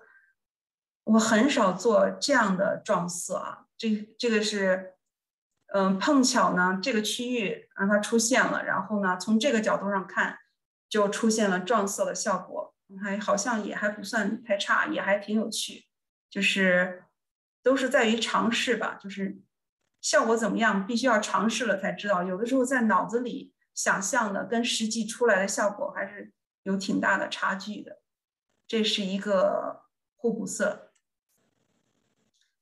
那这些呢，都是都可以是互补色，都可以算到互补色啊。你看这个，同时也是地被植物，嗯，勿忘我的这个运用啊。这个时候勿忘我呢，它已经形成了一种背景，就是一整片蓝色的时候呢，你的视角。人因为人的高度呢，它是它是高于这个地面的。你向下看的时候，这一片蓝它已经形成了一种背景。那这个时候呢，如果你再种了它，嗯，对对比色那种色系的，比如说像黄色呀，然后橙色呀，那它就形成了一种对比，一种 contrast。那这个时候呢，就是会给人就是很强烈的视觉冲击。嗯，这也是一种很有趣的尝试。嗯，这就是也算，这也是一种就是互补色。这个互补色可能我还在勿忘我开的时候用应用的还比较多。这个另外一个互补色的例子，这个是前院儿，前院儿呢这一棵是嗯 Tangerine Skies，这个应该是我去年我去年种的，嗯，应该是一棵爬藤的月季。这呢是铁线莲，铁线莲呢就是我本来的设想，其实让它跟它来撞色，嗯，它这个蓝呢就是蓝紫色吧啊，蓝紫色跟这个橙色呢是一种嗯。我觉得还是还是比较有意思的一种撞色啊，但是它的花期呢，嗯，这个铁线莲的花期呢稍微有点早，就是它快开败了的时候，啊，它才开始开，那就是只能够两个人撞的时间就不是很长。那后来我就嗯想了办法，因为我在另外这棵铁线莲的另外一侧是另一棵铁线莲，就是这一棵。我从另外一棵上面分流过来一支，就是它的根部呢还保留在另外一侧不动，但是呢把它的枝条分流过来一支，这样呢在它开花的时候呢依然还可以形成一种撞色效果。不过它呢是深紫色，颜色呢稍微比它要暗一点。这是呃就是铁线莲和月季是非常好的一个搭配的组合，大家可以尝试一下。这个是那个，嗯，呃，shade garden 里边的，这个可以，这个这个可以做一个怎么讲？我待会儿再说。这个可以做一个反例啊，嗯，看这个看这个角度的时候呢，嗯，其实这个是一个花篮，嗯，因为在阴影下面的时候呢，嗯，这个这个阴影花园我是从去年还是前年前年吧。我我就开始改这个阴影花园，就是本来呢它是没有这个花园的，它这个就是一棵树，树下呢我就把这个树底下围了一圈儿，然后里边铺上鹅卵石，原来就是这样的一个效果。嗯，后来我觉得它，而且这个后来发现呢，就为什么要改呢？是因为这个树底下这个草长得非常差，太难看了，就是就是很稀疏的，然后。我就想干脆把它改了吧，改成一个就是全部适合呃阴面的这种嗯植物的这么一个花园，就是 shade garden。那改的过程里边发现其实也不是很容易。然后我呢，真的就是除了除了这个玉簪，嗯，就 hostas，玉簪能长得比较好啊。你看可以看看我们这个里边植物的选择，嗯，玉簪，这也是玉簪。然后这个是荷包牡丹，这个这个在这个里边，它花期应该是已经过了。然后再往那边，还是一颗玉簪，也是开着花的。然后呢，这也是玉簪。然后呢，这个是嗯那个野芝麻。然后呢，这个是过路黄，就是你看它的层次，就是然后这后面呢，其实有一颗铁线莲。这颗铁线莲呢，因为在我尝试了在这个阴影花园里边去种铁线莲，但是不是太成功，开的花很少很少。嗯，可能明年还需要把它移到阳光比较充足的地方去。然后呢，这是一棵那个观叶的植物繁根。然后呢，对，然后那边还有一点看不到了，其实就基本上是重复这么一个。这儿有一个嗯荷包牡丹，就是。没有办法呢，就只能是通过呃层次的变化啊，叶片颜色的变化啊，这是这是一年生的，这个是一年生的，就是利用花篮来打造这个增加它的层次感，因为因为时间短嘛，它嗯植物所有的像灌木型的植物啊，它都需要时间来长成大的这个植株，那这种情况下呢，嗯，比如包括爬藤类的，爬藤类的它也没爬起来。然后呢，这儿呢我放了一个那个，也是这个是爬藤类，是常青藤，它是冬天也是呃常青的。这个时候就可以利用啊花篮来做这个增加吊篮来增加这个空间的层次感，啊，就是这是一个阴生花园的例子。那从这个角度来看的时候，我其实嗯，因为我呢主色调，我花园的主色调呢，我把它定义为是蓝紫色系。所以我很少去用这个，嗯，红色，就是非常，就是怎么讲，非常，这个红色呢，它很亮眼，但是呢，有的时候你在跟色系搭配的时候就会嗯出现困难。那我为了，那么就是你既想尝试这个颜色，但是又想尝试一下到底怎么搭配才好呢？这个时候我就用了这种吊蓝的形式，这种是呃球根的这个海棠，嗯，那么你看啊，这个因为它暖色调嘛，暖色调，这个像玉簪，它这是一个冷色调的很浅很浅的紫，其实你这个时候看的时候呢，这个红色就特别的突兀。这样看的时候还好，但是呢，跟这个玉簪在旁边看的时候，就会觉得它有一点突兀。那我还有另外一颗那个粉色的，也是球根海棠，我就后来就把那个粉色的呢放到这儿来，就会感觉的就稍微的和谐一些。有的时候你不是为了突出某一个植物，不是说我在特别远的地方就能够看见啊一丛花，它就是好的，并不是这样，而是说。嗯，我希望达到一种整体的和谐啊，这样才会就是你会感觉到视觉上比较舒适，然后呢也不会特别突兀，就是这个样子。当然，这这也是想把它来算作一种撞色也是可以的，但是我还是嗯个人还是更喜欢那个和谐色的这个搭配，在这个位置上。嗯，再接着往下。从颜色上，就是颜色的搭配上呢，就是分享这几个。然后呢，我们把这个花镜打造的这个小技巧在这里来总结一下，就是基本上哈可以设定一个主色调。这个设定主色调其实不是说你的花园嗯就全部只有这一个颜色，不是，因为很难做到这样，也非常嗯不容易啊，嗯。也挺难的，那也可能也有点单调。设定一个主色调是什么呢？就是说你可能比较喜欢，像我个人比较喜欢蓝色，那我就在某一个时间段比较多的蓝色，然后呢，紫色，那跟它跟它比较相配的蓝色、紫色、紫色系我也比较喜欢。那蓝紫色调就可以，就说我我基本上我心里认为，虽然我不管它有没有达到，但是我心里认为我设定的主色调是蓝紫色系的。那我在比如说我在花园里边添花的时候，我就会从颜色上去考虑它跟我周围的植物是不是嗯搭配，是顺色的这种搭配呢，还是撞色的搭配？我就会去考虑从颜色的角度考虑，然后从植株的形状考虑。嗯嗯，这个叶子的颜色啊，方方面面，从各种形，就是各种的角度去考虑，你这个嗯是不是和谐，就是设定一个主色调。然后呢，就是第二个就是要巧用一年生的花卉和球根类。嗯，我们刚才看了很多那个花镜，就是最前面最前面那个边儿，这个这个基本上呢，嗯。不是最前了，球根类的呢，基本上算是第二层吧。如果你前面还有那种 ground cover 的话，就是地被植物的话，球根类基本上可以放在第二层。啊，那么你在种植球根的时候，比如说秋天，现在你就可以种。每年 Costco 它都会出，嗯，一袋五十个球根的那种啊，它都给你搭配好了。有的时候是，呃，各种颜色都有的，有的是单一颜色的。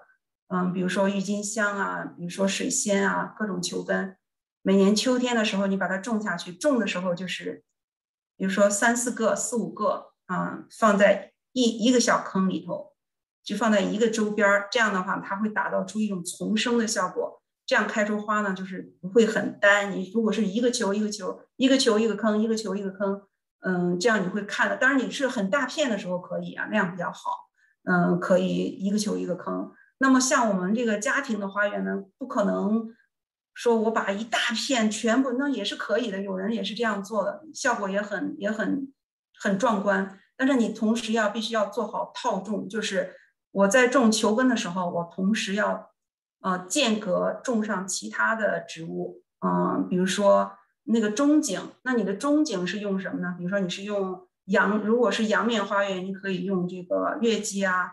你可以用飞燕草啊，嗯，这种飞燕草它就是它的花型就是这种直立的向上的啊，这样一种花型。那还或者说你可以用那种啊像球状的那种都可以，就是那中间的这个植物，你你把主景就是中间的植物一般是主景了啊，把它选好了，然后呢把球根周围种的是球根，然后在球根的那个留出来空隙给一年生的花卉，比如说阳面你可以选择像呃天竺葵。嗯，然后阴面呢，你可以选择一些像一年生的，比如说，嗯，海棠，嗯，比如说还有什么，嗯，就是其他的一年生的吧，就是就说这样来做搭配的时候，你每年呢，你的花园就会产生一种变化，因为不管是你多喜欢的一种花，如果每年都是一个样子，你会觉得啊很 boring。那我希望它有一点变化。那么这个时候你就留一点点小小的空间给一年生的花卉，每年可以换一换样子。球根基本上啊可以可以长好几年，嗯，有的郁金香它会过几年就没了，嗯，那水仙时间稍微长一点，那就没关系，就过一段时间，比如说两三年可能补种一次。然后再就是地被植物的应用，我们刚才看了，就是其实呢我也比较喜欢。假如说不用地被植物啊，那么我也很喜欢那种，就是用啊用 mulch，就是那种木屑，那种比如说黑色的木屑、红色的木屑啊，你根据你自己呃花坛的颜色来选。我的可能比较适用黑色的木屑，用这个木屑呢，你把它铺好，就是裸露的部分用木屑铺好，然后这样看上去呢，花坛是很整洁的。如果用地被植物呢，它也有一个缺点。它有优点，但是它也有缺点。缺点是什么呢？它一般的地被地被植物，它都是特别容易呃串根，它会发的很快。就是如果你这个没有控制很好的话，它很容易蔓延到你不想让它蔓延去的地方。比如说，嗯，像勿忘我，勿忘我呢，它是可以自播的。自播呢，它的种子就会被风吹到，比如说草坪上去。或者说是其他你不想让它长花的地方去，那这个时候它就给你带来了额外的劳动，你就需要去除掉这些呃长出来的这些勿忘我。那么，那么你就会有一个额外的劳动。那么我比如说我是怎么处理的呢？就举一个，就举勿忘我的例子吧。嗯，我每年到勿忘我开始结种子的时候。我会把所有的勿忘我全部拔出来，拔出来呢，然后呢，它的种子已经基本上成熟了。这个时候呢，你用人工的方式把种子撒在你自己啊希望它长的地方。这个勿忘我它的好处是什么呢？它既可以在阳面，也可以在阴面。它在阴面也可以生长的非常好，也可以开得很好。那么就是你这样来控制它生长的区域。就不至于会泛滥的很厉害，嗯，当然了，即使是泛滥了，那勿忘我呢，因为它的根系很浅，你在除它的时候也非常简单，就轻轻一拔就可以了。这就是关于地被植物，嗯的运用。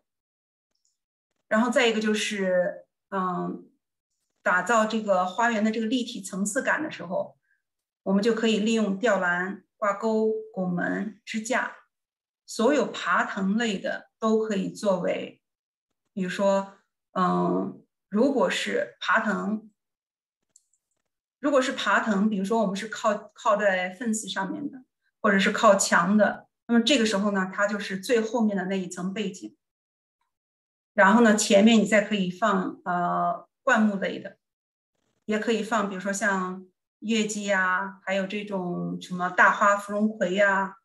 大花芙蓉葵呢，基本上是喜阳的，呃，然后呢，中间如果比如说你这个花园，我们是新打造的花园，层次可能还没有那么丰富的时候，这个时候可以用吊篮挂钩，你既可以在那个 fence 上装那种挂钩来来挂吊篮，也可以放支架，就是以这种形式来帮助你打造这个立体的层次。再一个就是利用花期的不同，突出不同时间段的主题，打造不同的亮点。这个我们在刚才已经讲过了这个。然后这个呢，提一下这个有香味的这个植物。那有香味的植物呢，就是种在你经常经过的地方，或者是流行休闲区比较近的地方。就是举这个例子啊，这个这个是我从 family room 出门，走向后院的这个一打开门经过的地方，嗯，这上面就是那棵玫红色的那个月季，很高大的那个月季。然后这儿呢，我种了，呃，这旁边呢是一棵绣球，也是一棵绣球，是一棵那个，嗯，也是一颗粉粉色吧，粉色的绣球。对我在这儿呢种了。香水百合，那就比如说夏天的时候，我只我把门打开，然后呢，只保留纱门，我坐在 family room 的沙发上，我可以闻到这个花香，嗯，香水百合的香味，或者说，因为我在这个地方也放了一把椅子，这把椅子呢，既可以看到花园其他的角度的那个那个景色，然后呢，同时。我的旁边就是这棵香水百合，那你坐在这个地方的时候，你就能够闻到花香。就是，总之呢，就是说，当这个植物它有香味的时候，你要种在你经常可以经过或者能够利用到的地方，这样它的香味才不会被浪费掉。那么多年生植物的选择呢，就是尽量用花期比较长的植物，比如说绣球。绣球呢，从春季到夏季到秋季，那。就是这么长的花期，然后颜色一直在改变，就是你的花园会随着绣球颜色的改变，开始呈现不同的风貌。或者说呢，种月季，那我的后院呢，种月季的条件不是特别好，嗯，在还在尝试当中，希望能够有更大的月季苗能长得更好一点。然后再一个就是铁线莲，就是多年生植物的选择。这个看一下就是休闲区域，这是也是休闲区域了哈，留了这张图片。这个呢，就是因为因为这个紫藤，这边是紫藤，然后这边是呃丁香，它都是很香的植物。那我这儿放了一个，嗯，既是一个拱门，有拱门形状的，底下有椅子的这么一个，嗯，作为一个休闲区域。然后呢，我挂了一个纱帐。这个时候呢，这个。夏天既可以防蚊虫，然后呢，你也可以坐在里边，比如说啊，meditation 啊什么的，看看书啊什么的。你在一边闻着花香，一边做这样的事情的时候，会感觉啊非常的放松，感觉会非常的就是很愉悦，因为这个花香就会让你一下子就会能够把很多的东西释放掉，你只闻到了这个花香。这个是莫奈的花园啊。莫奈曾经说过这句话，我曾经在呃朋友圈里边转过。然后呢，他说：“我只能爱你一生一世，可这座我种下的花园，他们的生命足够穿越宇宙，伴你永生永世。”就是一个花园，它是永远在成长的。那园丁也是跟着花园一起成长，当然花园也是跟着园丁一起成长。怎么讲呢？就是希望，嗯，我们每个人都能有一个自己喜欢的花园，然后呢，同时也是心灵的栖息地。嗯，希望大家喜欢。那我呢，就是给大家分享一点点资料。嗯，我比较喜欢的园艺频道啊，有两个，一个叫 Garden Answer，这是这个博主呢，他是在美国。他好像是 Zone Four 还是 Zone Five，我有点记不清了。就总之呢，他是跟我们比较呃环境比较接近的，嗯，然后呢，他的他的园子比较大了啊，他是很专业的，是专业人士了。嗯，我打开，大家可以看一下啊。I have lost 30 pounds using Noom. I have lost 188 pounds with Noom. I've lost 20. Hey guys, how's it going? So I've got some beautiful stuff to plant today. Three different types of plants, one of which I have talked about before, the brandywine. OK，它这个是讲秋季呃种植秋季花园的那个植物的。然后呢，还有一个呢，就是它呢是它有大概一百四十万的订阅吧。 嗯，订阅订阅量很大。然后呢，它的介绍非常全面，然后它的花园也非常专业，真的是四季有景了啊！这个是没办法的，因为它那个花园很大，非常容易造景也是。嗯，有大家喜欢的可以看一看。然后还有一个是我比较喜欢的节目，是一个英国的园艺节目，叫。Great British Gardens with Carol Klein。然后呢，它呢，这个呢是 These are some of the greatest gardens in Britain。它呢是有很，它有很多季啊，不同的 seasons。嗯，然后呢，有不同的博主都在上传它这个节目，这个我就随便选了一个博主的，就是感受一下。From a ducal castle to a garden once lost in time, from a modern masterpiece to a plantsman's paradise. We've searched out the finest in the land. Each has its own unique story to tell.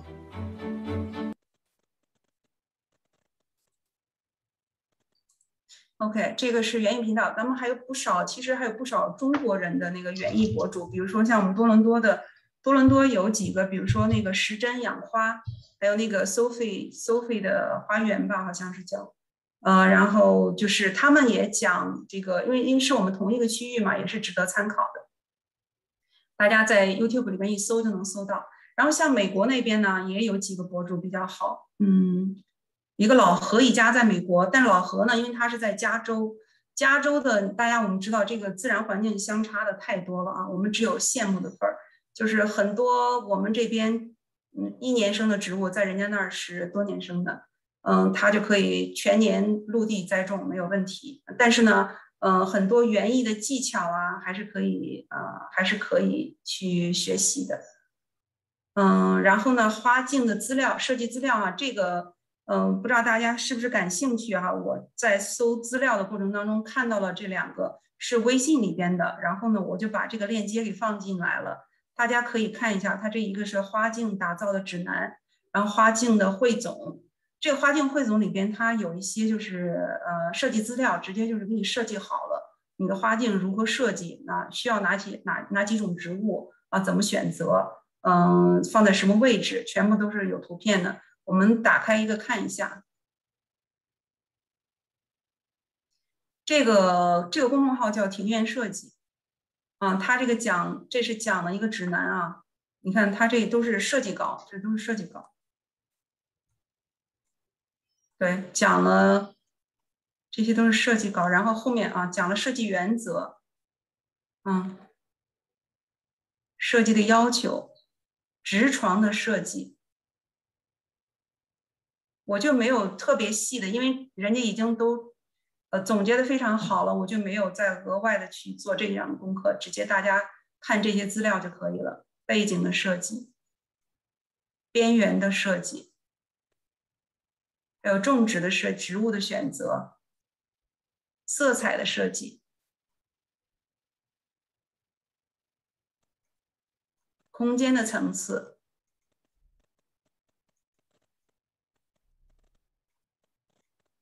然后呢，营造的步骤，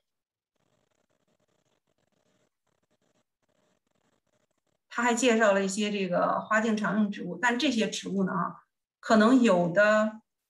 可能有的不一定适用，我们这边都要查这个植物，嗯，它的那个耐寒区是什么，然后才能选择。就当然这个原则是，嗯，我们可以学习啊。然后呢，花镜汇总，我们看一下这个，这个公众号呢，它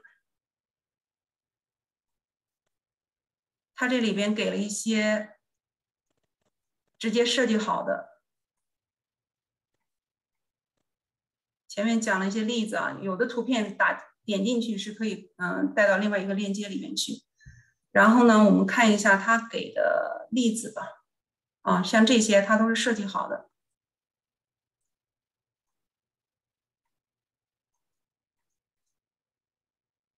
然后二十款花镜设计，配植物配置清单，这样他给你设计好，然后。在花园的哪一个区域种植什么？那么这个 E 就代表它。那这个 E 是什么植物呢？你就到这里边去查是什么，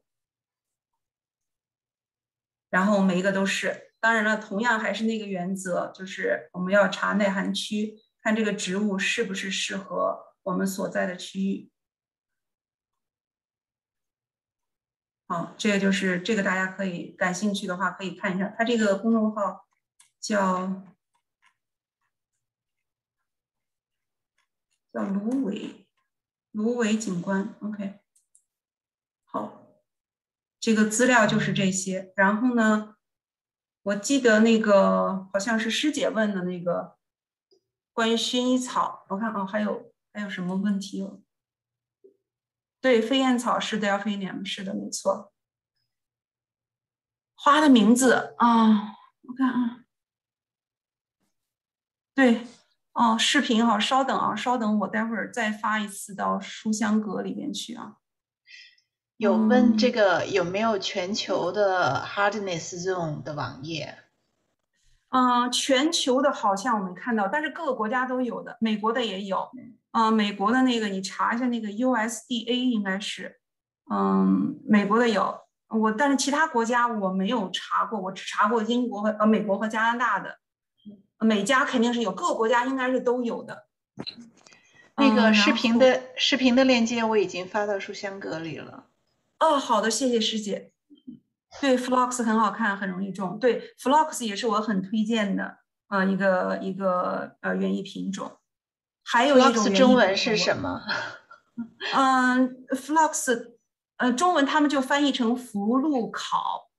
哦，对，啊，这期最轻松愉悦。是的，我希望是这样的。嗯，花的名字不知道这个是这个这个同学问的是哪一个花的名字？哪里可以买花种？啊，以其实我有。我有很多是可以有花种的，你们需要的话，到时候可以分享一些。像像这个很多花都会有花种，你们需要的话，我们可以到时候组织一下啊。比如说，哎，对，有些植物，对，是的，有些植物对猫咪是有毒的，没错没错。啊，不会，还不会，还好，它它比较聪明，它不太会去，它只会选择对它有用的植物去啃，它也经常啃啃花花草草，但是它挺聪明的。OK，那个，呃，如果没有其他的，我还有一个啊，我还有一个问题，嗯，我还是把脸露出来。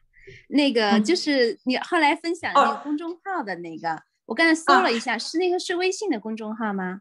对对对，微信公众号。稍等一下哈，我现在我把那个视频找不到了。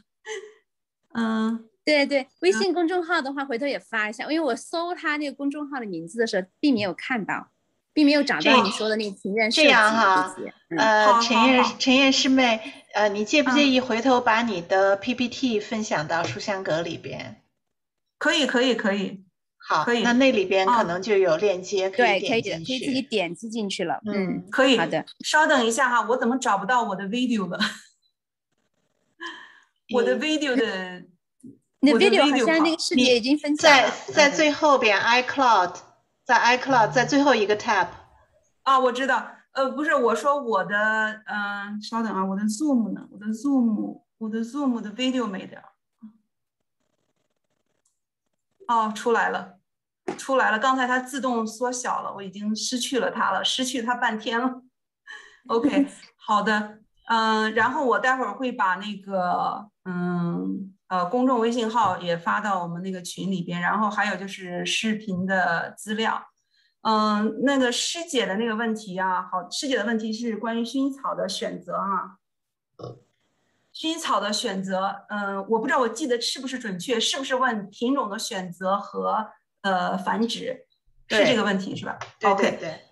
OK，呃，薰衣草呢？薰衣草品种很多很多，好大类呢，可以分成三类，就是基本上就是 British，然后 French 和还有一个是什么 Spanish 嘛，好像基本上就是三种吧。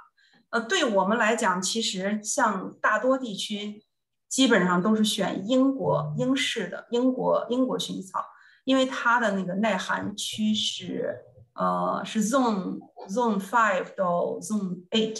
五到八区，所以呢，我们就基本上如果想呃户外种植的话，基本上就是种的是英国的薰衣草。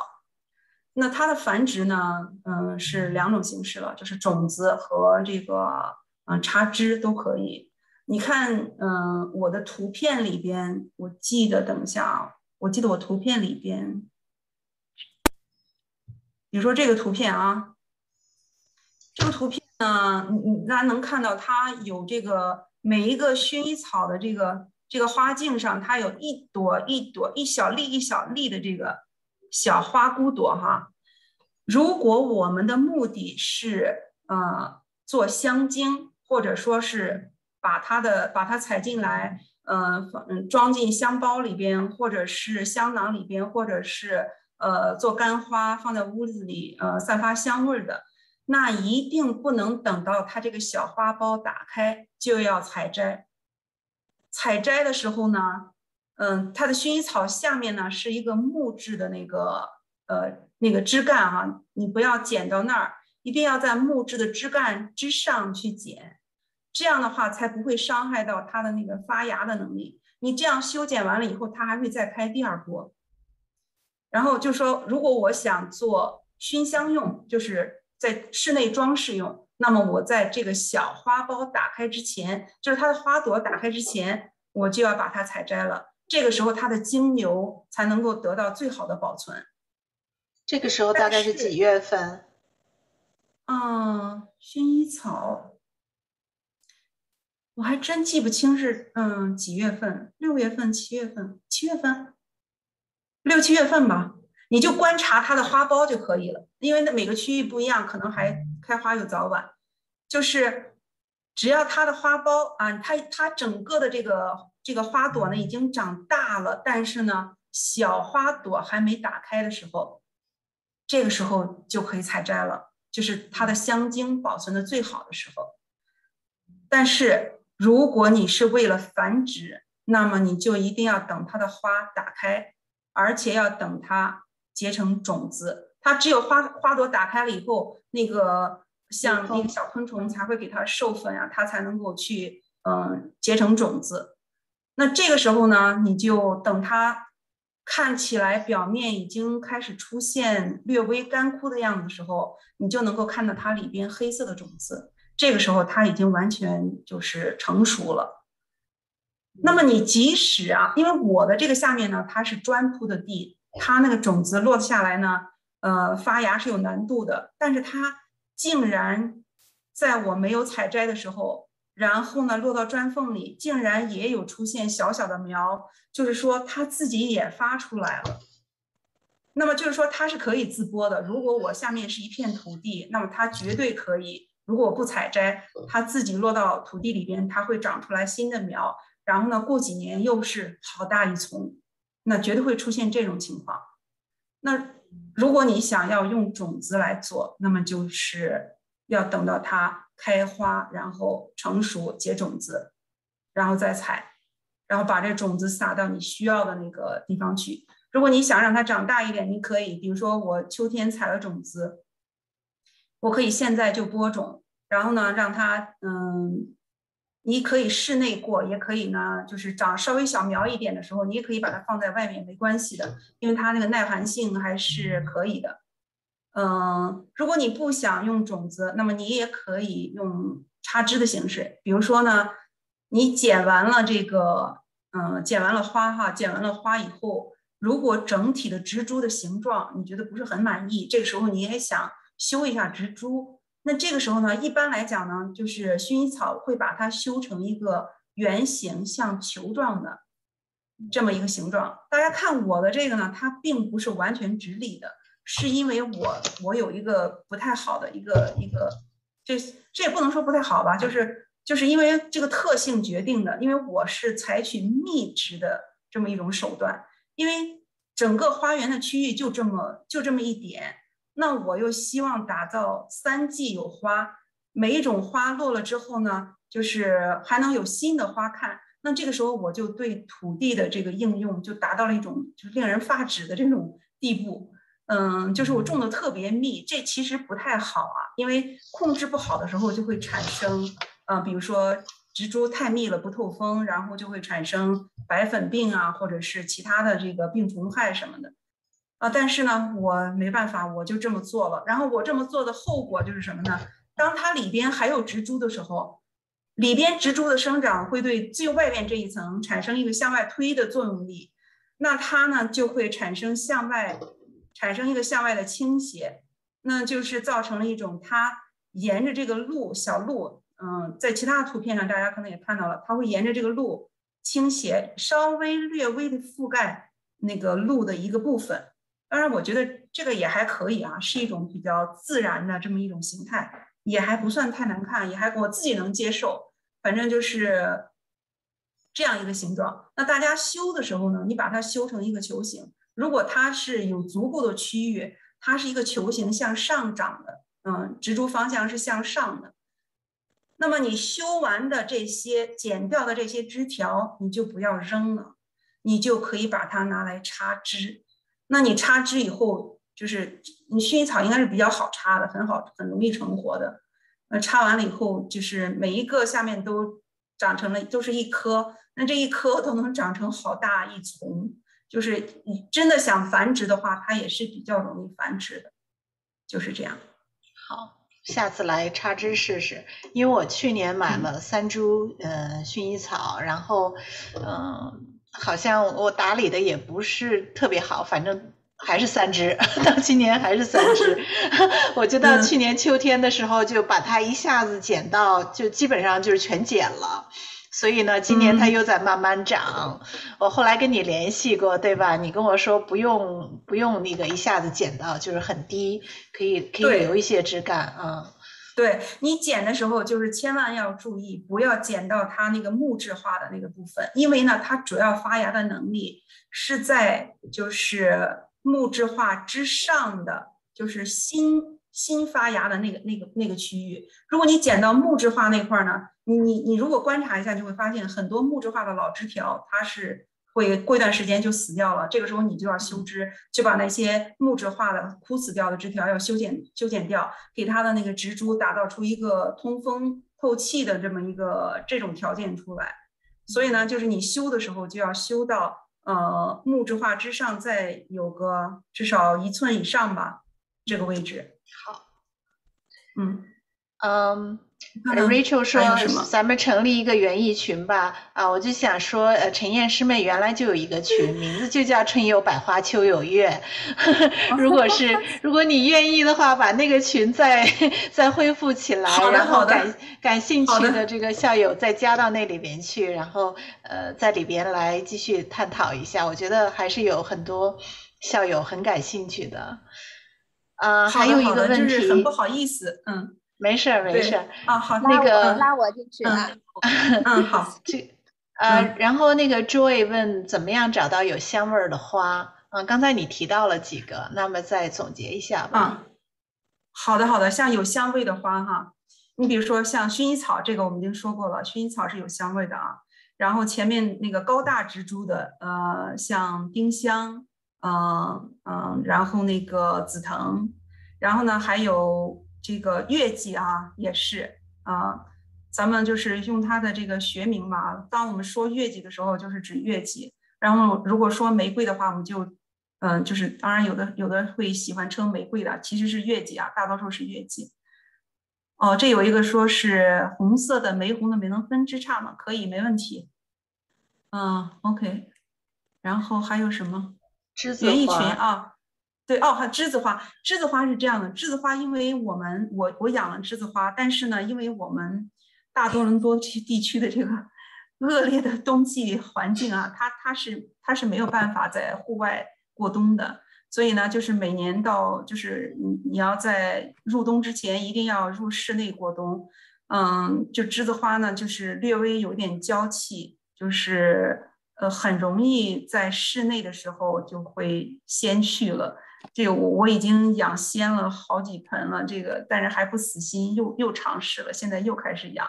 那今年再看它冬天在室内能不能过得去还不知道。以前每次都是我就是出差或离开家的时候，然后呢，嗯，家里那位先生他不太会照顾，就死掉了。就以前每次都是这样的，然后这次再试一试吧。反正这栀子花就是室内的啊，没办法在室外养。啊，明白。咱们咱们那个呃，Hanson 有一个问题：草坪里边长了蘑菇咋办？能吃吗？这个这个蘑菇哈，这个一定要特别小心，因为那个你一定要看一看它是不是可食用的蘑菇。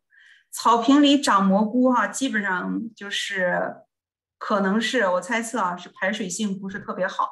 还有一个就是因为我们今年雨水比较多，嗯，雨水多的时候有一个好处就是我们呃省了很多水，省了很多浇水的时间。然后呢，但是也会有缺点，有一些植物它不需要很多水的啊，比如说那就就给它带来了这个就不好的影响。像草坪里长蘑菇，基本上可能是嗯水比较大，然后呢那个土地的土壤的排水性不是特别好，这个时候可能就会长蘑菇。能不能吃这个我真不知道。回答你问题了吗，汉森？我主要是问能不能吃。你可以尝一下，回头告诉我们你还在不？啊，那好，我们今天快十点钟了，嗯，如果还有继续有些什么问题呢？呃，我们可以在群里边再探讨哈。啊，我我说实在话，我在邀请那个陈燕师妹做这个讲座的时候，因为我是一个就是。呃，园艺白痴，所以我完全不知道他会怎么讲，讲什么。啊，今天晚上的讲这个这个讲座真的非常非常享受啊，视听方面的美学方面，我觉得真是一个非常非常享受的一一个晚上。谢谢陈岩师妹。